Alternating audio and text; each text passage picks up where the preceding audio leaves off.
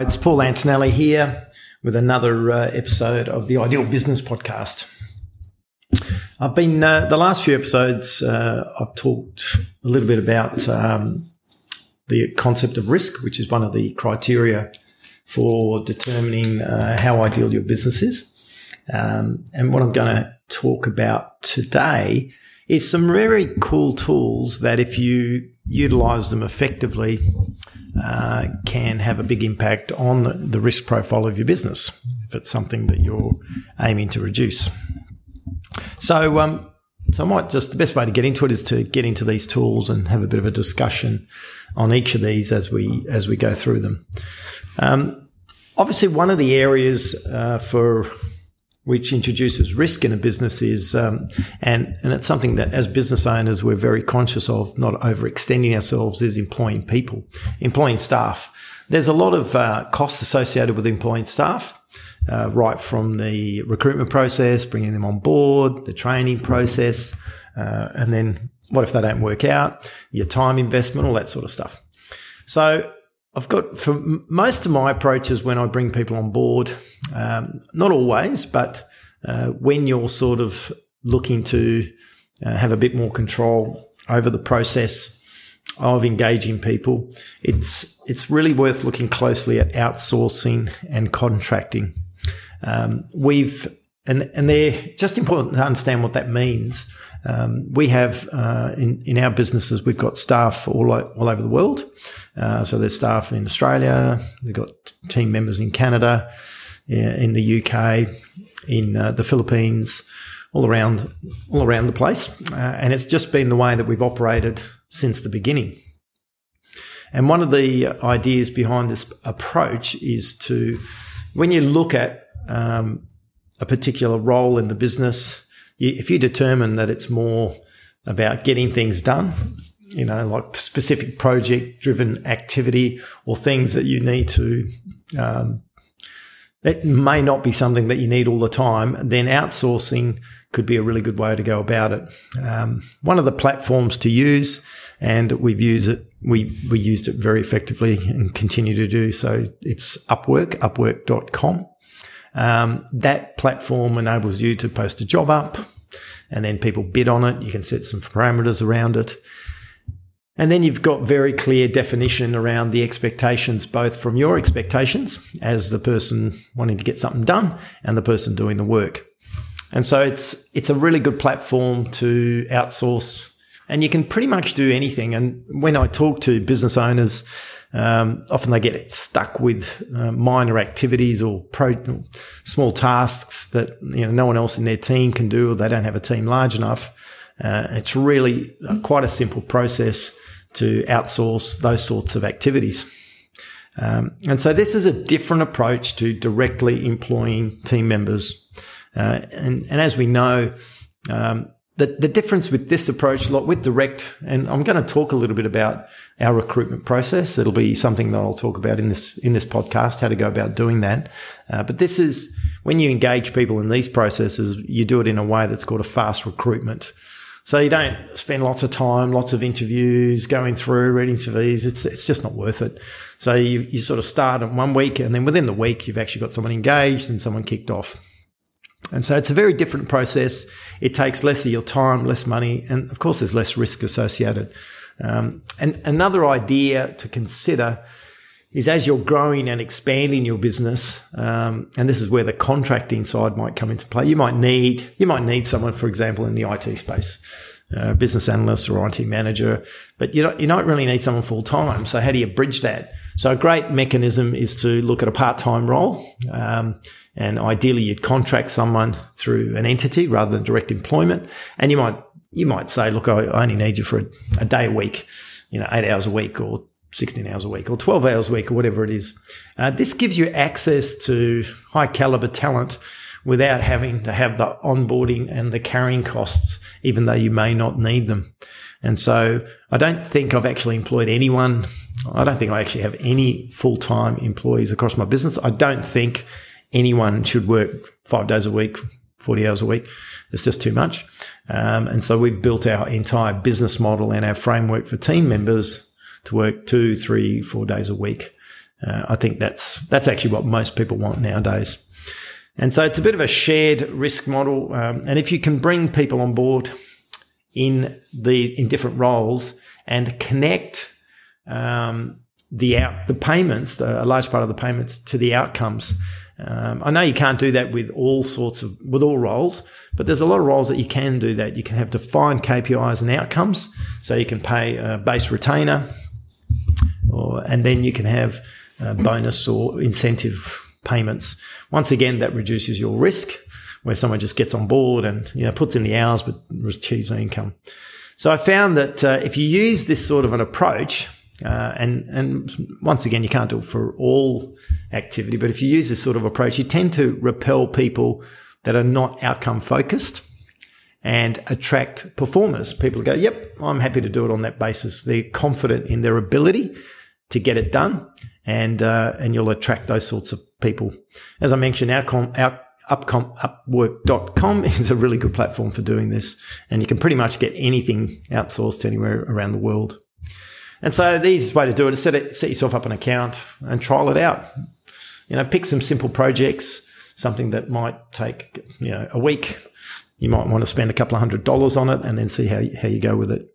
Um, so built up a business in, in our businesses, you know, we built um, loyal team members that have extensive experience about our business and they sort of came on board through this sort of process. So this becomes a really good process to sort of a fast recruit, low risk engagement strategy.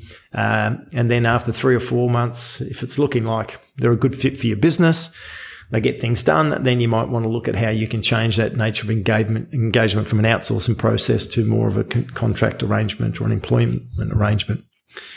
Um, it, it is interesting because I think I talk to a lot of businesses who've looked at um, this process and they typically go, "Oh, it doesn't work that well. I need people in the office. I don't, you know, I need to see what they're doing." Um, it's it's not, you know, we we have uh, team members that we've engaged through this process and now are, are, fundamental to our business. They've been around for many years and they cover areas such as bookkeeping, finance, IT, uh, you know, marketing, sales, uh, administration, reception functions, all those sorts of, all, all key functions across the business. And so they become now permanent long-term, long-term staff with us, but we're initially engaged in the process I've described to you. And this enabled you to also as you, if you just have to, if you need a bit more capacity, but you don't know if it's going to be ongoing and you don't want to take the risk of employing people, then this is a good way to bring on some capacity in a non-committed, low cost, fast way.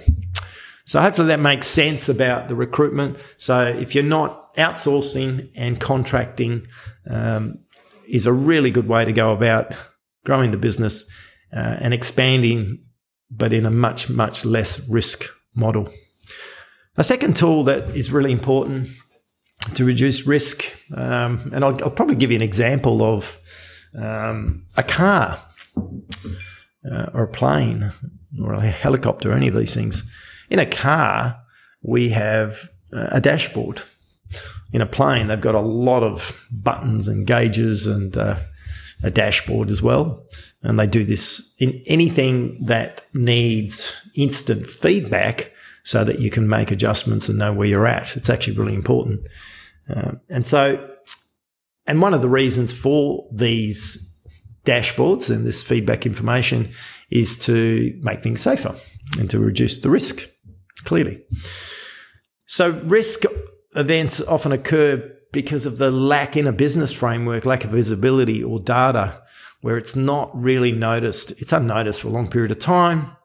And then the more down the track the event unfolds and unwinds, the more difficult it may be to get hold of it, grapple it, and make some changes.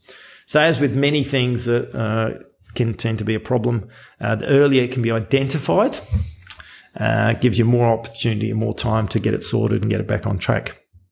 So, it's really important to to reduce risk in a business. You you want to see when something is not right and a really good way. Uh, you know, we manage our businesses by statistics and by dashboards is having a visual format for this.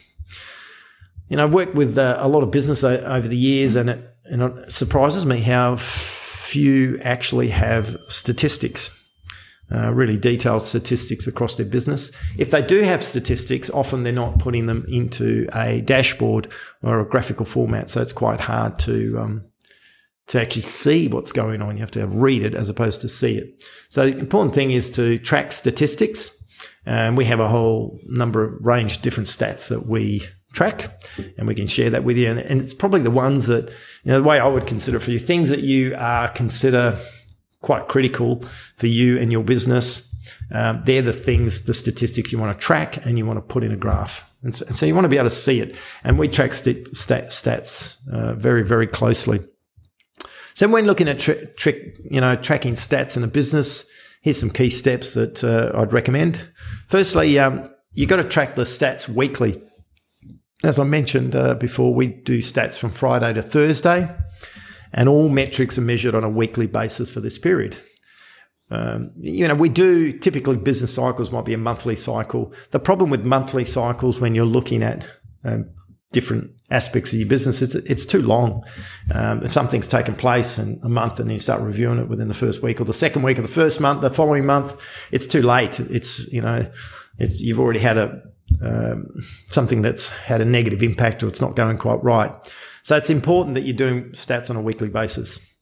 It's also important that you're measuring um, statistics right across the business. Right, this is right across the business, not just financial metrics. So you look at executive, strategic, you know, your people and productivity, your marketing, sales, financial, obviously production, uh, how you're getting work out there, quality control, lead generation. Um, this is the only way to fully understand really where your business is at. So you need to have not just track some of the core ones and the obvious ones, which is profitability and revenue, but tracking statistics across your business is really important. It's not really, shouldn't be one person's job to do this. Uh, the way we've got it organized, every, every member in our, every team member actually has a set of KPIs. Uh, products they need to produce and statistics. And it's their responsibility for tracking, recording, and reviewing their own statistics and reporting them. So it becomes part of the culture and the standard operating basis for the business. And you, you find that um, you just stop talking about lots of things you know, without stats, people just we just talk, talk, talk, and people give ideas and their impressions and my feel on this and feel on that. Um, I have a saying which is I don't I don't believe what I hear, I only believe what I see, and uh, and that's that's where where statistics really come in, come in their own. So what you might want to start is you know picking five to seven stats. Um, and that provide the status for each area of the business. So you might say, what's a key stat for marketing, for sales, for, you know, productivity, for delivery, for quality, and then just start. And as a business owner, you can really quickly assess, um, how the business is tracking. And the reason, obviously, this is a risk reduction mechanism because you'll be able to have good visibility, um, and you'll know if something's not, not really on track. And as I mentioned, it's important that these stats go into a graph um, if you have them in spreadsheets, very hard to actually work out what's going on. You can't see trends. You're not able to really see um, if something's going up or going down. You have to actually read the information, which is very, very different. And with statistics, it's great to have the actual statistics, but then you're comparing them against your targets. So by setting targets, how are you going against what you wanted to be doing? And you can do this across right across the business, which is really important. And if you can link all your team members, even external suppliers, when people work for you, whether they're marketing agencies, for example, or people doing sales activity, you know, make define very clear KPIs and get them to report the statistics against the agreed targets. And it's uh, we have uh, a framework in the business where all these stats are shared within within with the with the team on a weekly basis. So everyone in the team knows how everyone else is going and how the business is tracking. So it's really important to be able to, and that's where a dashboard that has people have access to is, is very powerful. So if you can develop a bit of a culture of managing by statistics, you know, what it will do is create sanity. Uh, when you're when you're not doing that, it's a little bit insane. You sort of got a whole bunch of you, you know. From my experience, you've got lots of people talking about this, and this isn't working, this is not there. The only way that I can sort of really tell what's going on is by looking at the data and looking at the statistics. So it's a really good culture to develop. And for yourself as the business owner, it gives you a really good grip on how things are tracking. So that's sort of uh, a couple of key tools for managing uh, risk. Uh, I'd really encourage you to look really closely um, at these type of business, at these type of tools, uh, because if you want to um, and and we can share more information about how to go you know, about implementing these. These are these are really powerful tools. They obviously help other parts of the business as well, but they are a key reducer of risk and controller of risk in your business. So hopefully that's useful. Um, and uh, thank you for listening. Hope you enjoyed that. Some key data on those two areas. So to wrap out, it's really all about outsourcing contracting to reduce risks associated with engaging people, and then stats and dashboard for having great visibility and understanding where your business is at. All right. Thanks for listening. Stay well. Ciao for now.